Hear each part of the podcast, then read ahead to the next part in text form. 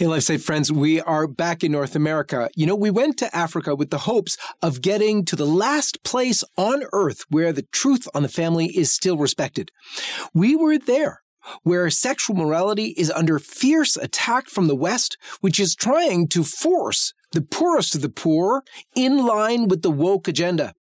We visited Uganda and Kenya, where Christians form the majority of the population where the spiritual leadership stands strong in its defense of the traditional family values, and where the government too recognizes the harms to society from contravening God's design for human sexuality. So when we went to Africa, it was just as Pope Francis was suggesting that the African bishops need a conversion on the matter of anti sodomy laws. He suggested that the laws involve the death penalty and that it is there a crime to have homosexual tendencies. That is, of course, not the case.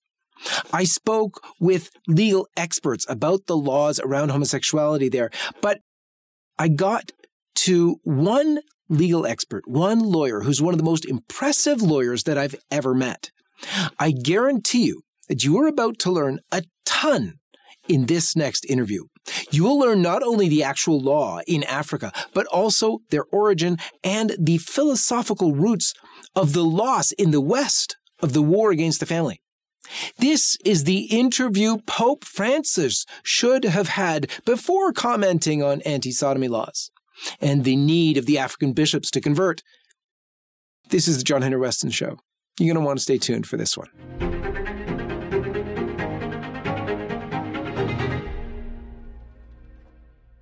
Do you want to dive deeper into your Catholic faith? Well, then I have the perfect app for you. It's the iCatholic Radio app. It was created by Station of the Cross Media Network. The iCatholic Radio app features some of the most encouraging Catholic voices in the church to address your concerns, your faith, and your family needs. Whether it's current events, news and issues, classic Mother Angelica podcasts, discussions about Catholic piety, or daily guidance from LifeSite's own Mother Miriam, the iCatholic Radio app has a podcast or live radio program just for you. The iCatholic Radio app is available from the Apple or Google Play app stores, integrated with popular social media platforms, and easily installs on your mobile device. Strengthen your faith and download the iCatholic Radio app today.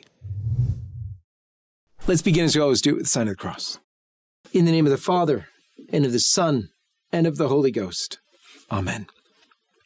So last week, we showed you the strong stance of the African bishops, standing firm in support of legislation protecting the family, in support of anti sodomy laws. They are ready, they said, to suffer, even martyrdom, to hold true to God's truth on the family. Take a look light the world, salt of the earth. If we are tasteless as a church, where do we go? We must have the taste, attract people, even if it means martyrdom, that we be ready and firm to stand for it. They know that they face the superpowers of the world and are ready to stick to the truth come what may, persecution and even death. But the pressure from heretical factions in the church is also strong. And I truly wondered when I went there if they would be able to survive that combined pressure of the state and the church. And I was assured that indeed they would. First off, I was told that 95% of the people in the pews fully support the pro family teachings and legislation. And our gracious host in Africa reminded me too that the Anglican bishops in Africa have withstood the same kind of pressure from the Anglican leadership in the West to cave in on homosexuality. And they have there in Africa nevertheless stood firm for the last 30 years. I spoke also with school officials and pro life activists in Africa, both about the LGBT agenda being pushed and what they are doing to fight it. Stay tuned for that in a future episode. But before we get there, I just had to address the interview that Pope Francis gave while leaving Africa, where he did that joint press conference with the bishops who lead the pro LGBT churches of England and the Church of Scotland. During that in flight press conference, Pope Francis actually suggested believe it or not, that Pope Benedict XVI supported Pope Francis's uh, take on homosexual civil unions. However, I can assure you from Benedict's own writings that it is clear that Pope Benedict opposed homosexual civil unions, as does the Church.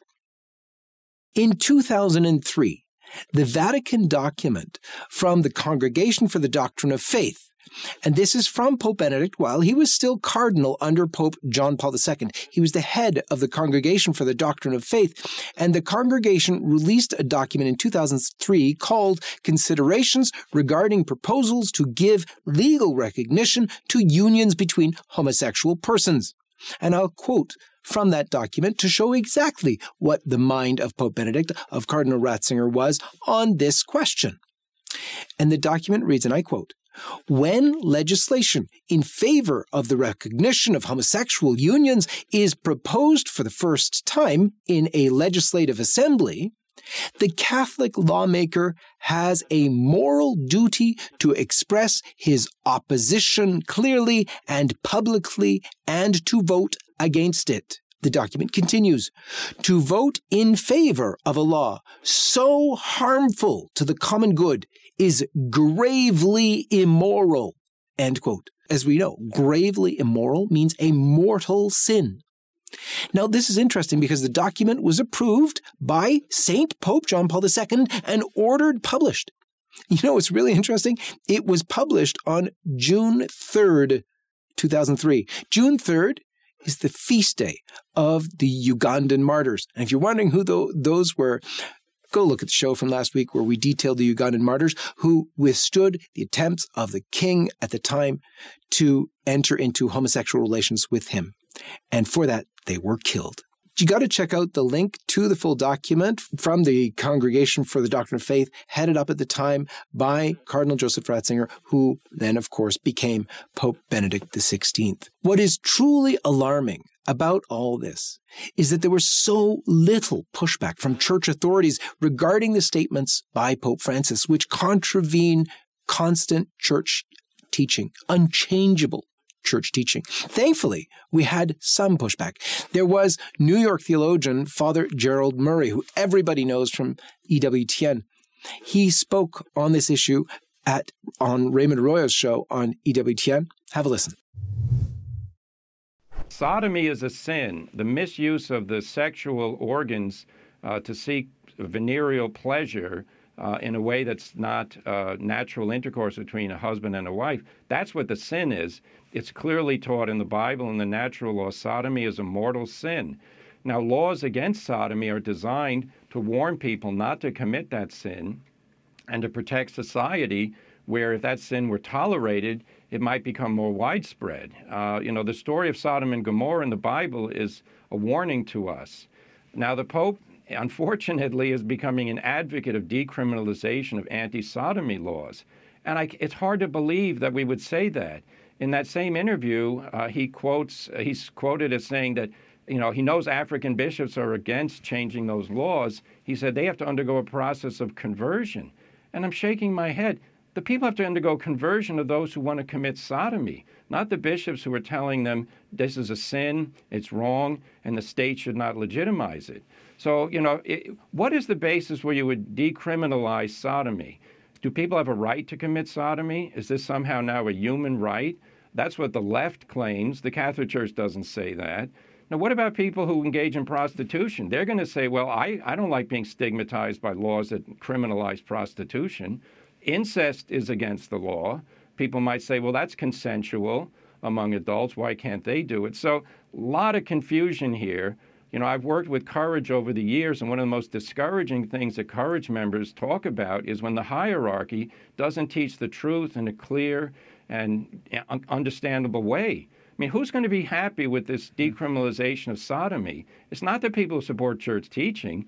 They're, they're stunned. The Pope, if anything, should be saying laws that lead people into sin should never become law. But did we hear from any bishops? Even one. Well, yes, we did actually. We heard from Tyler, Texas Bishop Joseph Strickland. He tweeted about a video of a certain priest and by the name of Father Jason Charron. Father Jason is known, of course, to us at LifeSite, and he does amazing work, very courageous. And Father Charron called out Pope Francis personally. Bishop Strickland, in his tweet, uh, pointing out or pointing to the video response from Father Charron said this. This is the words of Bishop Strickland commenting on what Father Jason Charron said. And, and I quote, this priest speaks truth that needs to be shared. Pray for Pope Francis. Pray for the church. Pray for our nation and pray for the world. Pray, pray, pray, and live the truth. End quote. Those were the words again of Bishop Joseph Strickland regarding what Father Jason Charron said. And I want you to watch a couple of clips from Father Charron's video, and you'll see why Bishop Strickland's words are so strong. Have a look. I say this to you know my father in Christ, my naked father in Christ, maybe like a drunken Noah. For the sake of your own dignity, the dignity of your office, is to repent from this insanity, Pope Francis, and preach the gospel, calling all people to repentance. Yet, what we have here is the Holy Father, Pope Francis, going into these nations and speaking not about the gospel so much as about urging these people to change their, their, their code of civil law to reflect the zeitgeist.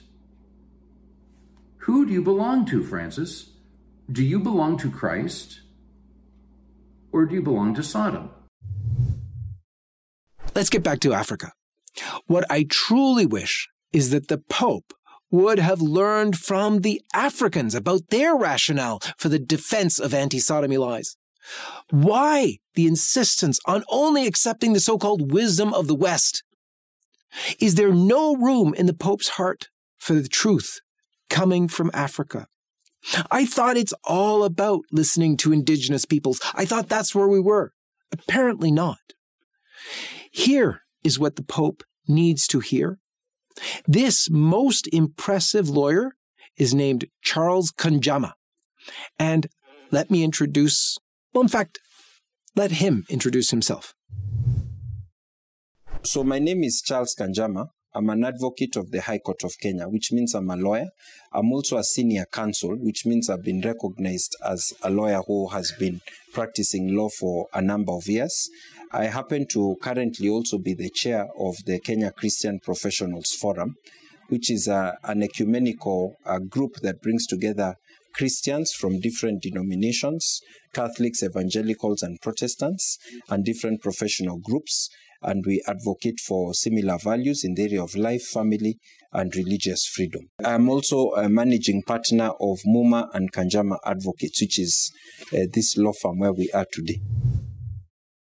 And now I want you to strap in and get ready to learn.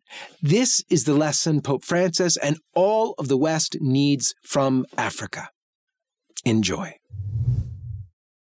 If you can tell us what are the anti sodomy laws in Kenya? Because we've heard all sorts of stories of, you know, the horror of such things. And what is it actually? What is it really on the books?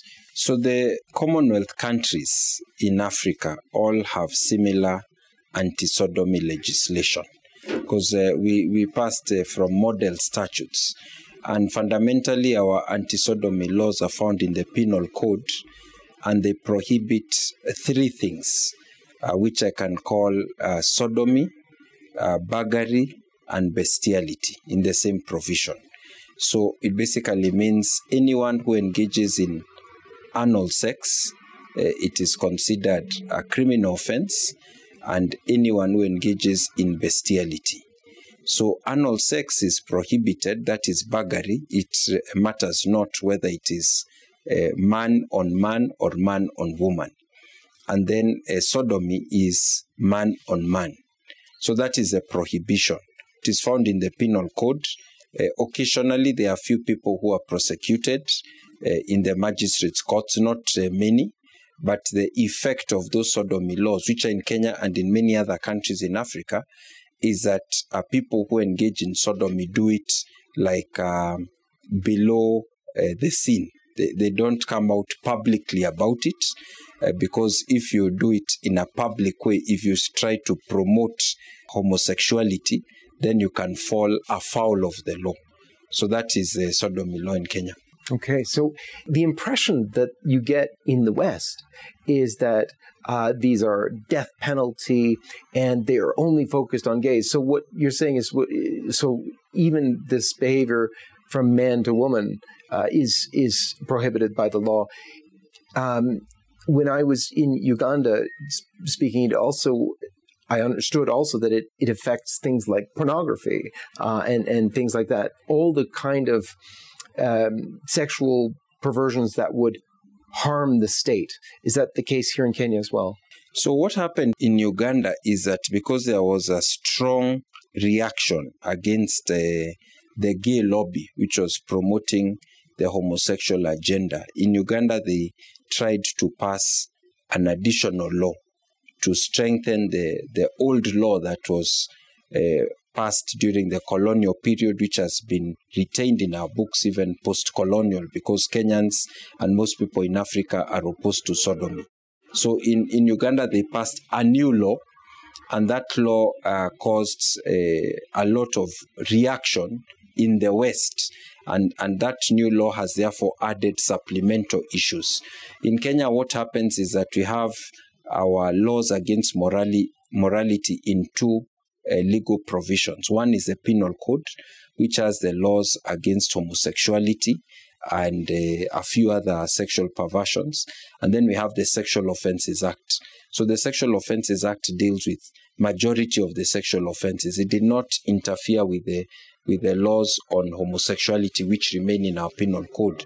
But under our Sexual Offences Act, of course, things like prostitution, sexual trafficking, even sexual harassment are criminalized in our Sexual Offences Act. Okay. So, so there was a case that was filed in the High Court in Kenya uh, to declare the provisions of our law that prohibit uh, sodomy to be unconstitutional because in Kenya we enacted a new constitution in 2010 and uh, the Constitution of Kenya has the standard anti discrimination uh, clause, which says you shall not discriminate on the ground of sex, race, ethnicity, and so on.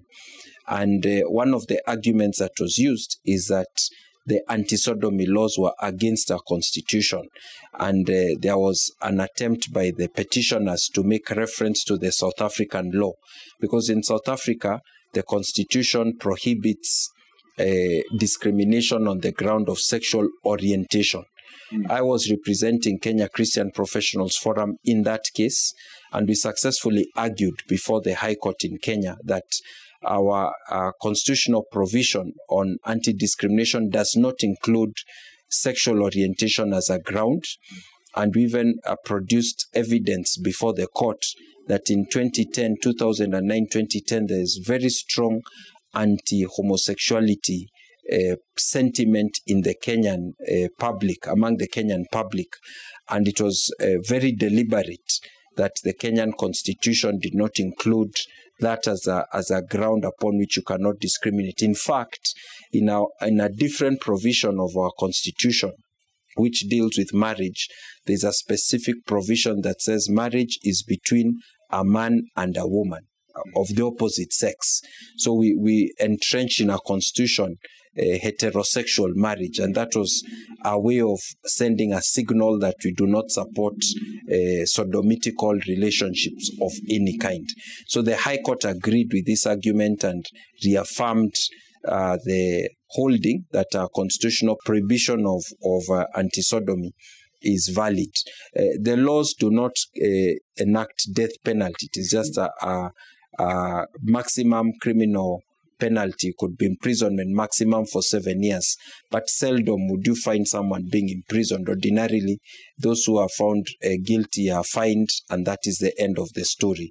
But uh, the pro- pro- provision is there, and it is uh, required to kind of like push back against the gay lobby, which otherwise would be in our face as they're in the face of people in the West mm-hmm. uh, in all kinds of areas. What is that pressure that you've seen from the West in terms, uh, in, in order to get Africa to succumb to the same agenda, which is totally overrun in the West? Uh, the West? So the first is financial pressure.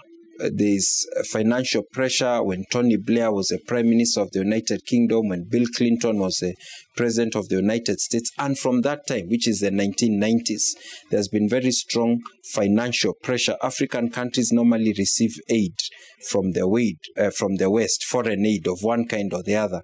And so the aid would be attached to a string of conditions, including changing the laws on homosexuality. There's ideological pressure uh, from various sources uh, because those who are saying change your laws believe that we should change our laws. Uh, even to bring in investment, sometimes they put this kind of pressure on us. When African countries go to international human rights committees to present their uh, reports which are presented maybe every five years or every seven years or every three years, they keep being told that these laws are backward, that uh, you need to be open to people who are uh, same sex, you need to allow civil unions, uh, consider same sex marriage, do not uh, retain this uh, anti sodomy laws in your books. So that pressure is there of all kinds, and it is a pressure of trying to bash the African countries that have these laws.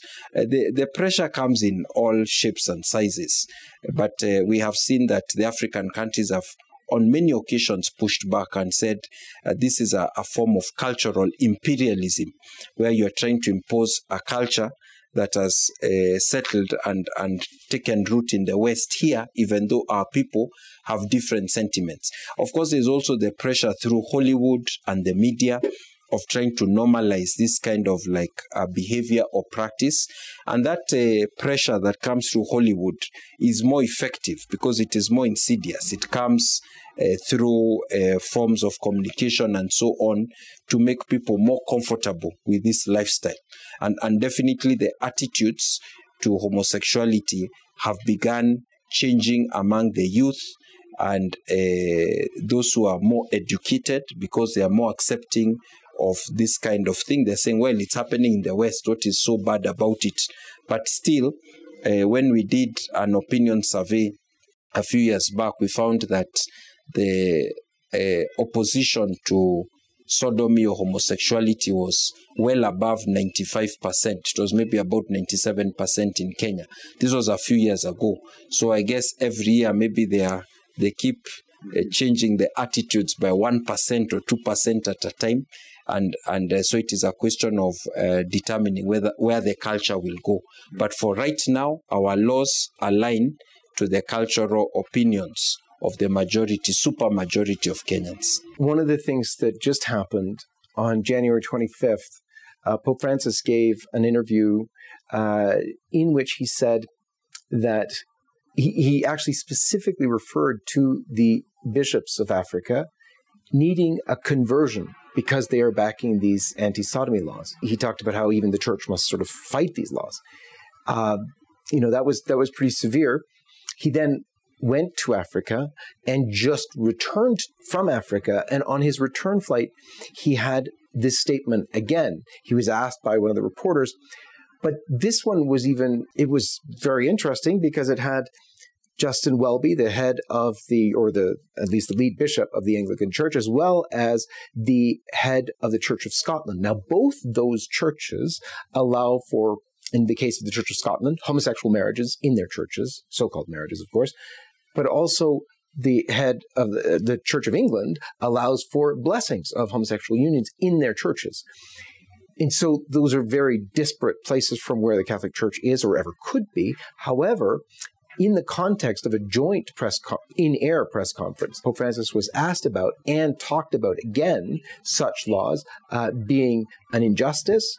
Again, about uh, the need to fight them. Didn't repeat, thanks be to God, the, the, need for the African bishops to convert, but he's just coming from there um, and making this statement. Didn't say it while he was on the ground, as far as I could understand. But um, what do you make of that? And because, as far as I can see, the Catholic bishops in Africa provide an amazing support for the truths, the Christian truths on the family, which happen to be the same as the African values on the family. And so here we are in a, in a situation of grave confusion. What do you make of what was said? First of all, I'm aware that uh, the Catechism of the Catholic Church has a point that uh, talks about uh, not discriminating uh, to people because of uh, same sex attraction or orientation. Uh, and I'm also aware that the Catholic Church tends to distinguish between same sex orientation or attraction. They, they even use the phrase deep seated same sex attraction and same sex behavior. And same sex orientation or attraction could be a condition, and, and same sex behavior is an action. And it is the behavior that could either be a sin or a crime. So that uh, my understanding has always been that, that when there is discussion about uh, non-discrimination. It means if somebody requires healthcare, don't deny them healthcare because of one thing or the other. For me, it's very clear that non-discrimination means that even if somebody has just committed murder, they have just committed rape, they have committed robbery, violence, and they are injured, they need healthcare. They should be given healthcare.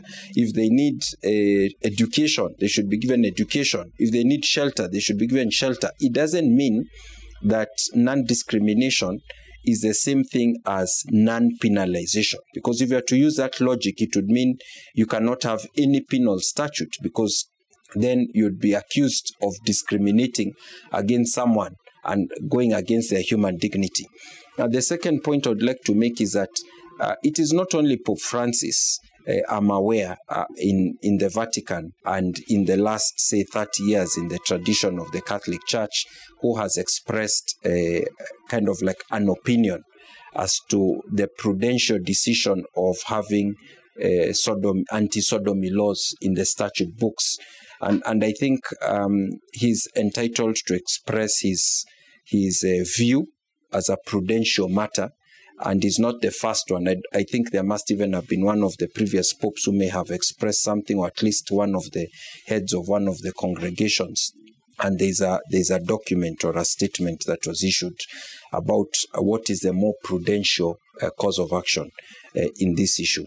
Uh, my feeling, though, is that uh, this is a matter that relates to political prudence as opposed to a doctrine. A doctrine are matters where all uh, Catholics, for example, are required to hold when there is a, a teaching either that is ex cathedra by the Pope or long held a, a, kind of like position with the sensus fidei or the sense of the faithful. And then there is the prudential matters where you apply the teaching of the church to specific situations. And, and I would say that in the West, where uh, homosexuality as a as a practice or a way of life has become very widespread, it may be the prudential outcome is uh, to depenalize or to decriminalize. In the same way, in Africa, polygamy is very widespread, and it is not widespread in the West. And uh, all over Africa, polygamy is legal. So, uh, if you're in the West, you not advocate for legalization of polygamy. So it's it's a prudential decision that look, this thing goes against the dignity of women. Let's not have polygamy legal in the West, and it is actually very good for the West. And in Africa, we've said this thing of uh, sodomy goes against the dignity of the human person. Let's not have it legal. And if there were 10% of the people in the country who are practicing sodomy, then it becomes impractical to keep it criminal because it means you have to lock up 10% of the population. But for as long as those who are practicing this thing are kept to a manageable number, it is possible for the bishops and even well meaning Catholics in Africa to say that no, we think this law serves a useful public purpose. So that, uh, in conclusion, what I would say is that uh, the Pope is acting with uh, good faith and good intentions based on his experience in Latin America and in Europe.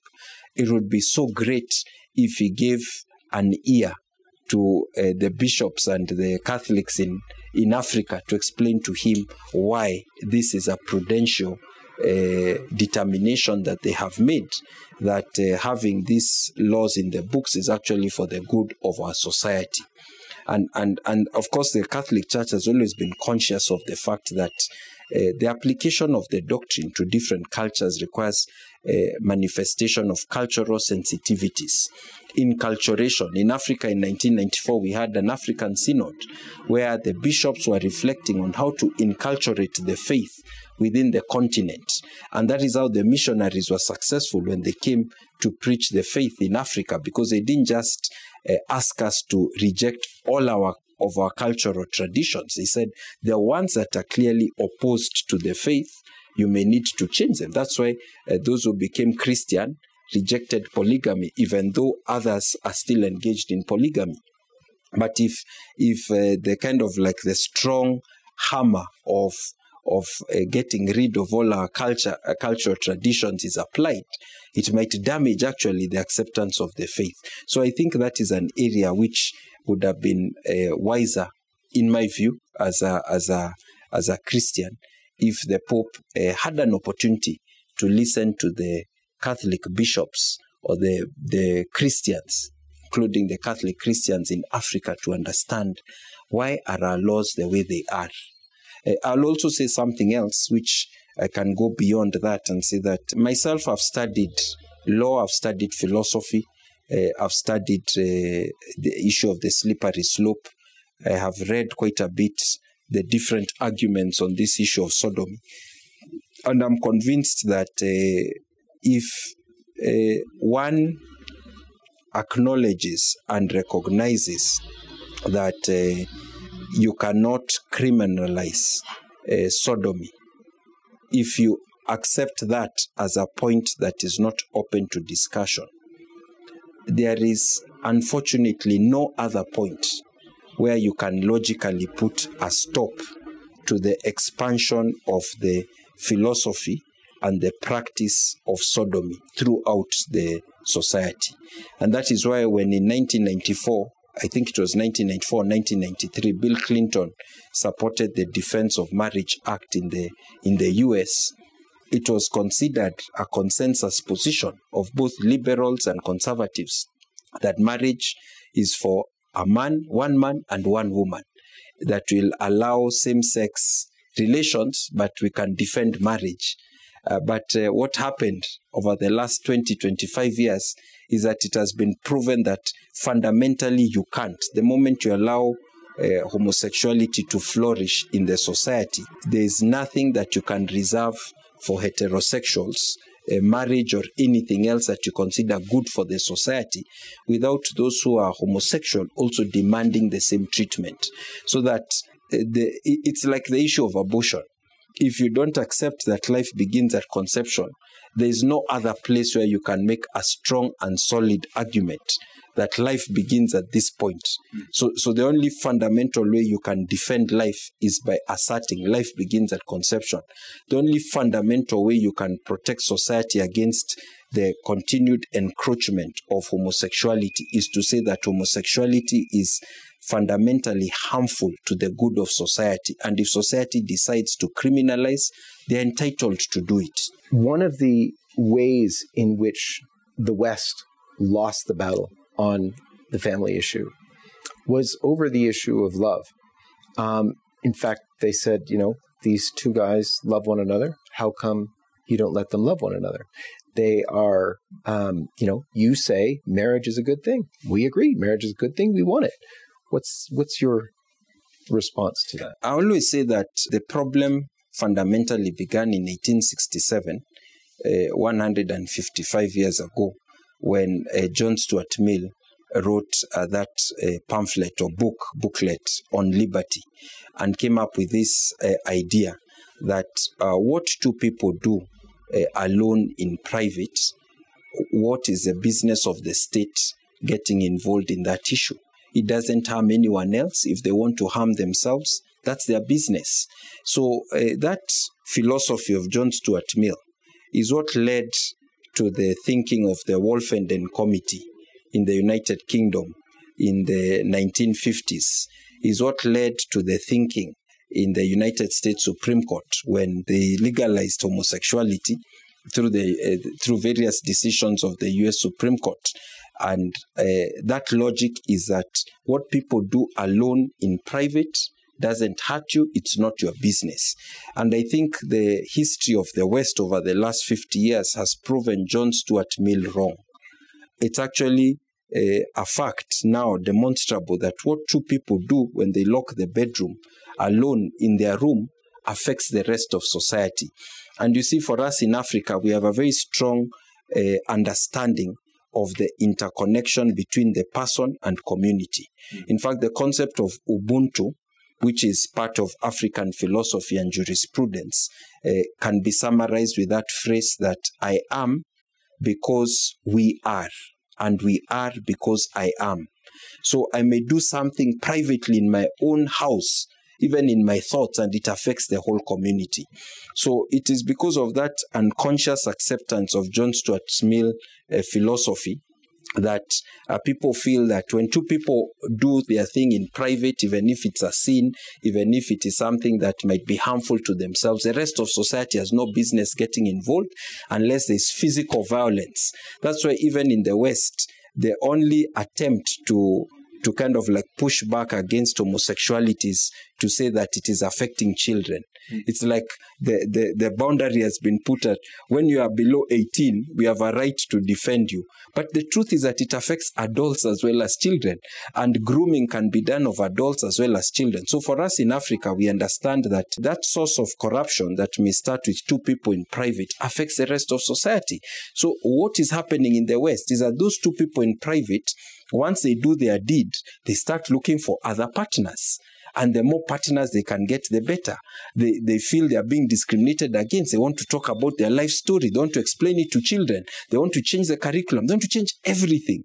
So there is a continuous crisis because, uh, in our view in Africa, the West feels that you can't interfere with what a person decides to do unless you can show directly uh, physical injury to yourself. That is John Stuart Mill. As we have a different philosophy, and, and my hope is that the time will come when this Ubuntu philosophy, which is very deep and profound, I think it is a way of kind of like combining the genius of the West, which is the liberal genius about the greatness of the individual, and the genius of the East, which tends to focus on the community. As in Africa, we focus on harmonizing the two. We recognize the power of the individual, uh, which has driven the progress in the West, capitalism, all those things. And you also recognize that the individual uh, is powerful because they are part of a community. And the individual cannot be allowed to subvert uh, the common good uh, just because they say that the, there's no clear connection. The connection has been established.